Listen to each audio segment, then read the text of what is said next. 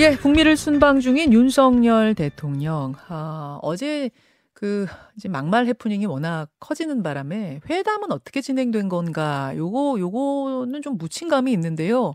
이렇게 진행됐습니다. 한일 간의 회담은 아, 30분 정도 약식 회담으로 이루어졌어요.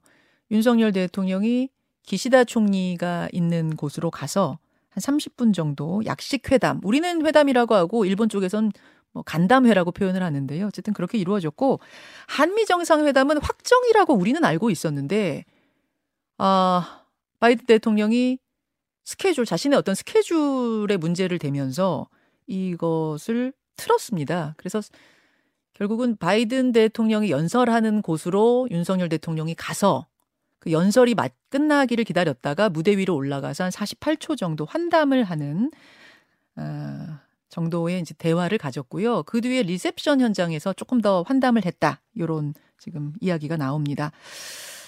그 이렇게 외교 성과를 놓고 지금 비판에 직면한 상태인데 일단 이제 환담 나누고 내려오는 장면에 포착된 그 대통령 비속어 발언까지 이 기름을 부은 상황이죠. 자, 이 상황을 외교관들은 어떻게 보고 있을까요? 40년간 외교관으로 활동을 한 분이죠. 오준 전 유엔 대사의 생각 들어보겠습니다. 오준 전 대사님 나와 계십니까? 네, 안녕하세요. 예, 유엔 연설 그리고 한일 한미 정상 간의 만남까지 지금까지 과정 쭉 보면서 어떻게 생각하세요? 총평부터요. 글쎄요, 뭐 여러 가지 지금 비판이 많이 나오고 있는 거를 저도 보고 있는데요. 예. 아, 저는 제가 외교관을 했을 때부터 그렇게 생각하는데 외교의 성과는 어떤 뭐 예를 들면 축구 경기처럼 현장에서 이렇게 나오는 게 아니고 음. 몇달 길게는 몇 년이 지나야 나오는데 네. 이러다 보니 이제 외교를 보는 분들은 그 현장에서의 어, 외교적인 실수, 의전 이런 거에 이제 이런 게 더 부각되잖아요. 음. 그런 면에서는 이번 순방 행사가 좀 잘못된 게 아닌가 그런 생각이 들긴 하더라고요. 아, 외교 성과라는 건 뭐 길게 보면서 성과를 내는 건 맞다. 맞지만 현장에서 벌어진 하나하나에 당연히 관심을 가리, 가질 수밖에 없는데 국민들은 그런 면에서는 미흡했다, 문제가 있다. 그런 말씀이세요? 그렇죠. 예. 예. 그 특히 한미 정상회담 이경 이거는 애초부터 확실히 픽스가 된 걸로 우리는 알고 있어. 확정이 된 걸로 알고 있었거든요. 근데 미국이 바이든 대통령 스케줄을 이유로 해서 이게 지금 사실은 틀어버린 것 같아요. 막판에. 이거 어떻게 봐야 됩니까? 제가 유엔 대사를 할 때 보면요. 아, 예. 모든 정상들이 이제 유엔에 왔을 때 꼭 만나려고 하는 사람이 두 명 있습니다. 한 사람이 유엔 사무총장이고 네. 다른 한 사람이 미국 대통령인데요. 예. 유엔이 예. 미국에 있으니까. 그렇죠. 그런데 유엔 사무총장은 회원국들을 위해서 일하는 사람이기 때문에 음. 뭐 10분씩 만나더라도 어, 만나자는 정상은 다 만나줍니다. 아. 근데 미국 대통령은 보통 그렇게 하다간 한이 없으니까 네. 또 미국 대통령은 뭐 회원국을 위해서 일하는 사람이 아니니까 예. 어, 아예 안 만난다 하는 경우가 더 많거든요. 음. 그래서 이번에 우리가 한미 정상회담을 하기로 되었다 이런 보도를 보고 네. 아 이번의 경우는 우리 현안이 많아서 아마 그렇게 정상회담이 정해졌나 이렇게 생각을 했는데 어. 조금 그런 발표나 이런 게 너무 성급하지 않았나 그런 생각은 들더라고요. 아니 회담이 최종적으로 완전히 합의가 안 됐는데 우리가 좀 서둘러서 발표했다 이렇게 보세요? 아니면 확실하게 확정이 됐는데 미국이 괜히 자신들에게 곤란한 얘기 꺼낼 것 같으니까 무리한 이유를 들어서 막판에 튼, 거, 튼 거라고 보세요? 전자입니까 후자입니까? 제가 정부에 있지 않으니까 그걸 정확하게 얘기하기는 어려운데 네. 제 생각에는 그 미국에서도 어느 정도 해당 가능성을 이야기를 했겠죠. 그러니까 우리는 이제 그것을 말하자면 성과로 미리 얘기를 한 게 아닌가 이런 생각이 드는데 아. 아까 처음에 얘기한 것처럼 너무 외교 성과에 연연하면은 이런 어, 외교적인 실수 또 이런 여러 가지 음. 진행에 있어서도 무리수를 두게 되죠. 그럼 마지막 날짜까지 딱 확정이 돼야 그때 발표하는 게 좀 신중한 처사였다고 보세요? 그렇게 해도 늦지 않고요. 항상 어, 의견은 저는 그렇게 어. 진행되는 게 오히려 맞지 않은가 그런 생각을 합니다. 날짜와 시간까지 탁 fix가 되고 나면 그때는 틀기 어려워요. 아무리 뭐 미국이라고 할지라도. 틀 수는 있지만 어, 충분한 설득력 있는 이유가 있어야 되겠죠. 이 정도로는 못 틉니까 그러면? 이 정도 이유로는 바이든 대통령 스케줄이 어쩌고 저쩌고 이렇게는 못 틀어요? 그거는 바이든 대통령 사정을 모르겠는데 바이든 대통령이 영국 조문 이후에 예. 미국 내에서 굉장히 여러 가지 그 일정이 뭐 변화가 있었다 하는 이야기는 나오고 있죠. 음. 그러니까 제가 궁금한 건 시간까지 탁 박혀 있는 상황에서 어또 틀 수 있는 게 그게 익스큐즈가 이제 그 뭐라고 합니까? 어 이해가 외교가에서는 되는 것인지 아니면 그 정도가 아닌 좀 어설픈 상황에서 우리가 발표를 앞서서 한 건지 이, 이런 이런 게 궁금해서 그럼 책임이 어디 어디에 가는가가 정해지니까요. 그렇죠. 정확히는 모르지만 제 생각에는 그러한 발표는 어, 완전히 정해진 후에 하는 게 맞지 않았나 이런 아. 생각입니다. 자, 아무튼 정상회담은 불발이 됐고 아, 바이든 대통령이 연설하는 행사장에 가서 거기 가서 이제 짧은 환담을 가졌어요. 근데 이제 그렇게 하고 나오는 길에 참으로 민망한 대화가 카메라에 담겼습니다. 아, 이게 참, 아, 예. 이 XX들 통과 안 시켜주면 바이든은 XX에서 어떡하나. 이제 뭐, 아, 참 제가 이거를 뭐 곤란해서라고 이걸 제가 마음대로 바꾸기도 그렇고 쪽팔려서라고 직접 말하려니 참 이게 방송에서 이래도 되나 싶고 그래서 말할 때마다 곤란스러운데요. 아무튼 그렇게 얘기를 했습니다. 대통령실이 10, 10시간 만에 내놓은 해명은 바이든은 XX에서 어떡하나가 아니라 날림은 어떡하나 이, 이거였다라고 하는데 뭐 글쎄요 어찌됐든 간에 대통령이 미국의 공식 행사장에서 비속어를 쓴 것만큼은 요거는 지금 팩트인 상황이거든요. 어떻게 어떻게 보셨습니까, 오준 대사님?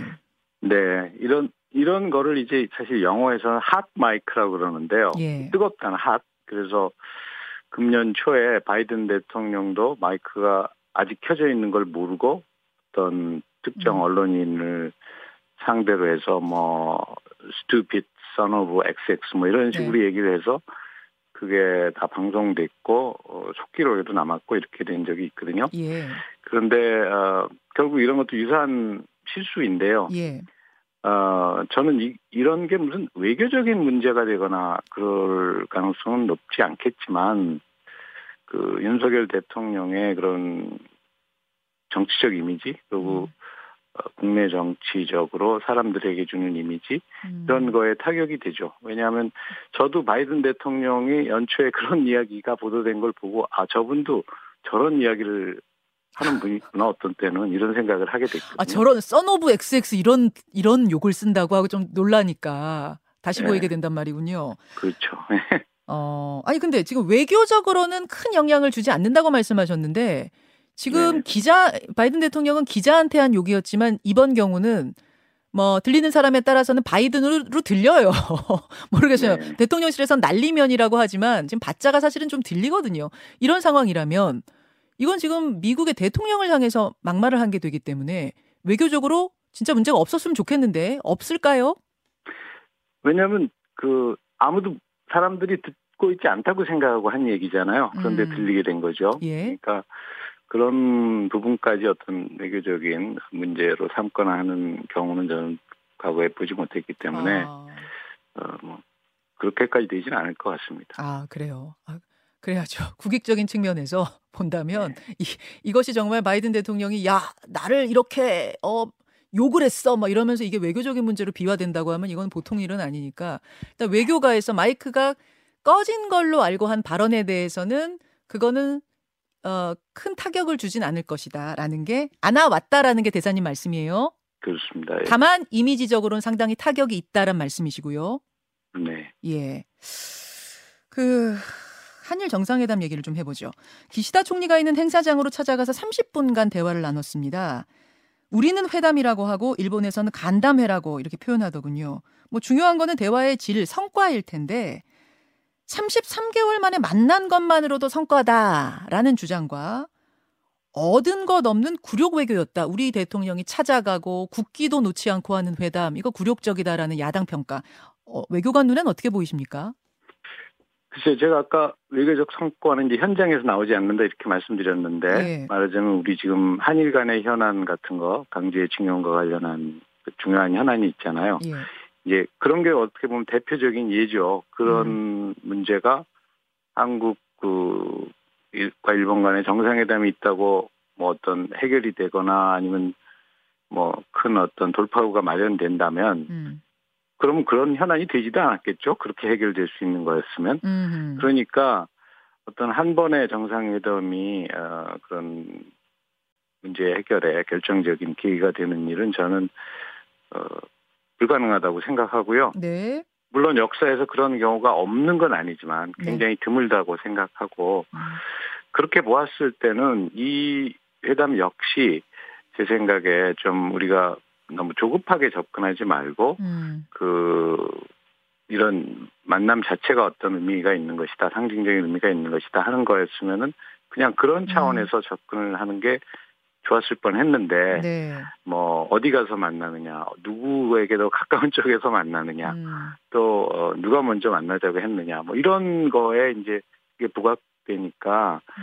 그럴 때 어, 그걸 준비하는 분들 정부에 있는 분들은 그런 거에 끌려다니지 말고 좀, 어, 조금 그것을 넘어서 어, 원래 본, 본질에 충실해야 되는데 음. 그런 게 잘 안 되시는 것 같아요. 아마. 음. 그러니까 이번 같은 경우도요. 뭐왜 지금 구력외교라는 말까지 나오게 됐냐면 우리 대통령실에서 먼저 이게 합의가 됐다. 흔쾌히 합의가 됐다라고 발표를 먼저 해버렸거든요.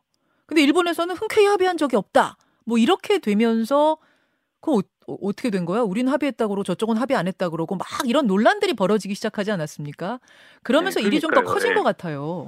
그러니까 원래는 정식 정상회담이었으면 이제 유엔에서 일어나는 것들은 되게 정식 정상회담은 없습니다. 예. 그 pull aside라고 보통 표현하는데 네. 회의하다가 잠깐 일로 나와보세요. 그래서 pull aside라고 표현하는 거거든요. 음. 그런 성격의 부대적인 양자 회담들은 어, 정상, 정식 정상회담 같으면 미리, 어, 우리가 언제 발표하자, 뭐라고 발표하자 하는 내용까지 다 합의를 미리 해놓는데, 네. 이런 건 그런 게 이제 없는 상황이니까 아마 우리 쪽이 먼저 어, 만나기로 했는데, 이제 장, 일자하고 장소만 정하면 된다, 이렇게 음. 이야기를 했고, 일본 측은, 어, 그거 그렇게 먼저 얘기하면 어떡하냐, 아마 이런 생각이었, 상황이었던 것 같아요. 음, 좀 성급했다고 보세요. 이번에도 역시 우리의 발표가? 그렇죠. 그러니까 그런 어, 그런 부분들을 다루는 데 있어서, 예. 그러니까 외교의 본질보다는 예. 외교의 행사나 의전 이런 걸 다루는 데 있어서, 음, 좀 미흡했던 부분들이 있는 게 아닌가 저는 이번 순방 음. 전체를 보면서 그런 생각이 듭니다. 아니, 근데 외교관들은 정부가 바뀌어도 일하시는 분들, 실무자들은 그대로시잖아요. 근데 왜 이런, 뭐 한두 번 해본 것도 아닌데 이런 실수들이 나, 나는 거죠? 한미 정상회담, 한일 정상회담 다? 그러니까 그런 걸 많이 해본 사람들이 어 그런 상황을 주도적으로 이렇게 할 수 있는 그런 음 그런 상황이 돼야 되는데 아. 어, 그거는 제가 어떤 식으로 요즘 그런 일들이 다뤄지고 있는지 정부 내에서 모르기 때문에 뭐라고 말씀드리기는 어렵네요. 정부가 바뀐다고 해서 외교 실무자가 확 다 바뀌는 거 100%다 바뀌고 이런 건 분명히 아닐 텐데. 물론 아니죠. 아니죠. 경험 많은 외교 실무자, 외교 전문가들이 전면에서 이걸 지휘하고 있는 것인가 이 부분에 의문이 찍힌다 그 말씀이세요. 그거는 제가 모르겠다. 그러니까 의문이라고 제가 예. 표현했습니다 지금. 예예예. 예, 예, 예. 외교 많은 경험 많은 숙련된 분들이 지금 지휘봉을 잡고 이걸 끌고 있으면 이런 실수들 안 일어납니까? 안 일어나는 건 아니죠. 실수는 어느 상황에서 음. 일어나는데요. 예. 다만 그런 실수가 일어날 가능성이 조금씩 줄겠죠. 사실 외교의 그런 관행이라는 거는 오랫동안에 걸쳐서 쌓여온 것이기 때문에 예. 다 그런 관행이 쌓인 데는 이유가 있거든요. 그렇죠. 그렇죠. 알겠습니다. 아, 그 지금 이제 이, 이 순방이 있기 전에 외교부의 고위급 관계자가 이번 순방에선 얻을 게 없다라는 이유로 순방을 강력히 반대했다는 보도도 있었어요. 그러니까 이런 좀 한미 정상회담, 한일 정상회담이 이런 식으로 진행되는 걸 보면서 국민들은 아 그래서 그때 그 관계자가 외교부 관계자가 그렇게 반대한 건가라는 생각을 하게 됐는데 처음부터 좀 큰 기대를 하기는 성과를 기대하기는 어려운 순방이었다고 보십니까? 그거는 좀 이상한 보도인 것 같습니다. 제 생각에는. 아, 왜냐하면 네. 이번에 갔던 순방 중에 네. 어, 영국 여왕의 조문이라든지 음. 또 유엔 총회 참석이라든지 이런 거는 저는 우리 대통령은 반드시 해야 된다는 걸, 것으로 생각하거든요. 아. 영국 여왕의 조문 같은 거는 한 세기에 한 번쯤 일어날 예. 수 있는 어떤 국장이고 예. 유엔 총회는 저는 제가 유엔을 많이 과거에 다뤘습니다만 예. 우리 같이 5년 단임제 대통령을 가진 나라에서는 음. 대통령은 무조건 첫해 유엔 총회에 가야 된다고 생각합니다. 어. 왜냐하면 세계 193개국 중에 예. 한 140개 정도의 정상이 직접 참석하는데 예. 일주일 이내 음. 그런 정상급 모임은 오늘의 세계에는 유엔 총회밖에 없습니다. 그렇기 어. 때문에 첫 해에는 무조건 유엔 총회에 가야 된다고 저는 생각하고요. 네. 어, 그 순방의 성과를 기대하기 어렵다 하는 말은 어떻게 보면 제가 처음 드린 말씀 같이 받아들일 수 있으면 될 것 같아요. 어떤 음. 성과의 성과라는 게 그 자리에서 아 이번에 이거 했다, 이번에 이거 합의했다 이런 거를 도출하기는 어려운 게 아니었나 처음부터 음, 음. 그 말은 맞는 것 같습니다. 음, 아 그런 성과를 기대했다면은 무리라고 대사님은 일단 보시는 거고 조문이라든지 유엔 뭐 연설 참여 같은 거는 이건 반드시 해야 되는 일을 한 거다라고 보시고 그렇죠. 그 연설 11분 내용을 두고도 사실 야당은 비판을 많이 했거든요. 그건 어떻게 보세요? 저는 연설의 내용은 긍정적인 부분이 더 많은 것 같아요. 아, 왜냐하면 과거에는 우리가 음. 유엔총회 연설을 할때 네. 우리 관심사만 이야기했거든요. 음. 뭐 북한이나 한반도. 그렇죠, 주로. 그런데 어, 점점 점점 더 이제 국제적 관심사에 대해서 우리가 이야기를 하기 하게 음. 되었는데 그건 어떻게 보면 우리가 선진국이 되었기 때문에 음. 우리 관심사와 국제적 관심사 간의 이제 일치도가 높아지는 거죠. 예. 그런데 이번에는 아주 어, 국제적 관심, 관심사 위주로만 했더라고요. 아, 마 그렇죠. 의도적으로 그랬다고 북한이 내 비읍도 안 나왔어요 이번에. 예, 예. 의도적으로 저는 그렇게 했다고 생각하는데 아, 네. 어 그런 추세는 저는 긍정적으로 보기 때문에 알겠습니다. 우리의 관심사와 국제적 관심사가 일치해야 한다고 저는 음. 봅니다. 여기까지 평가 듣겠습니다. 오준 전 유엔 대사님 고맙습니다. 감사합니다. 김현정의 뉴스쇼는 시청자 여러분의 참여를 기다립니다. 구독과 좋아요, 댓글 잊지 않으셨죠? 알림 설정을 해두시면 평일 아침 7시 20분 실시간 라이브도 참여하실 수 있습니다.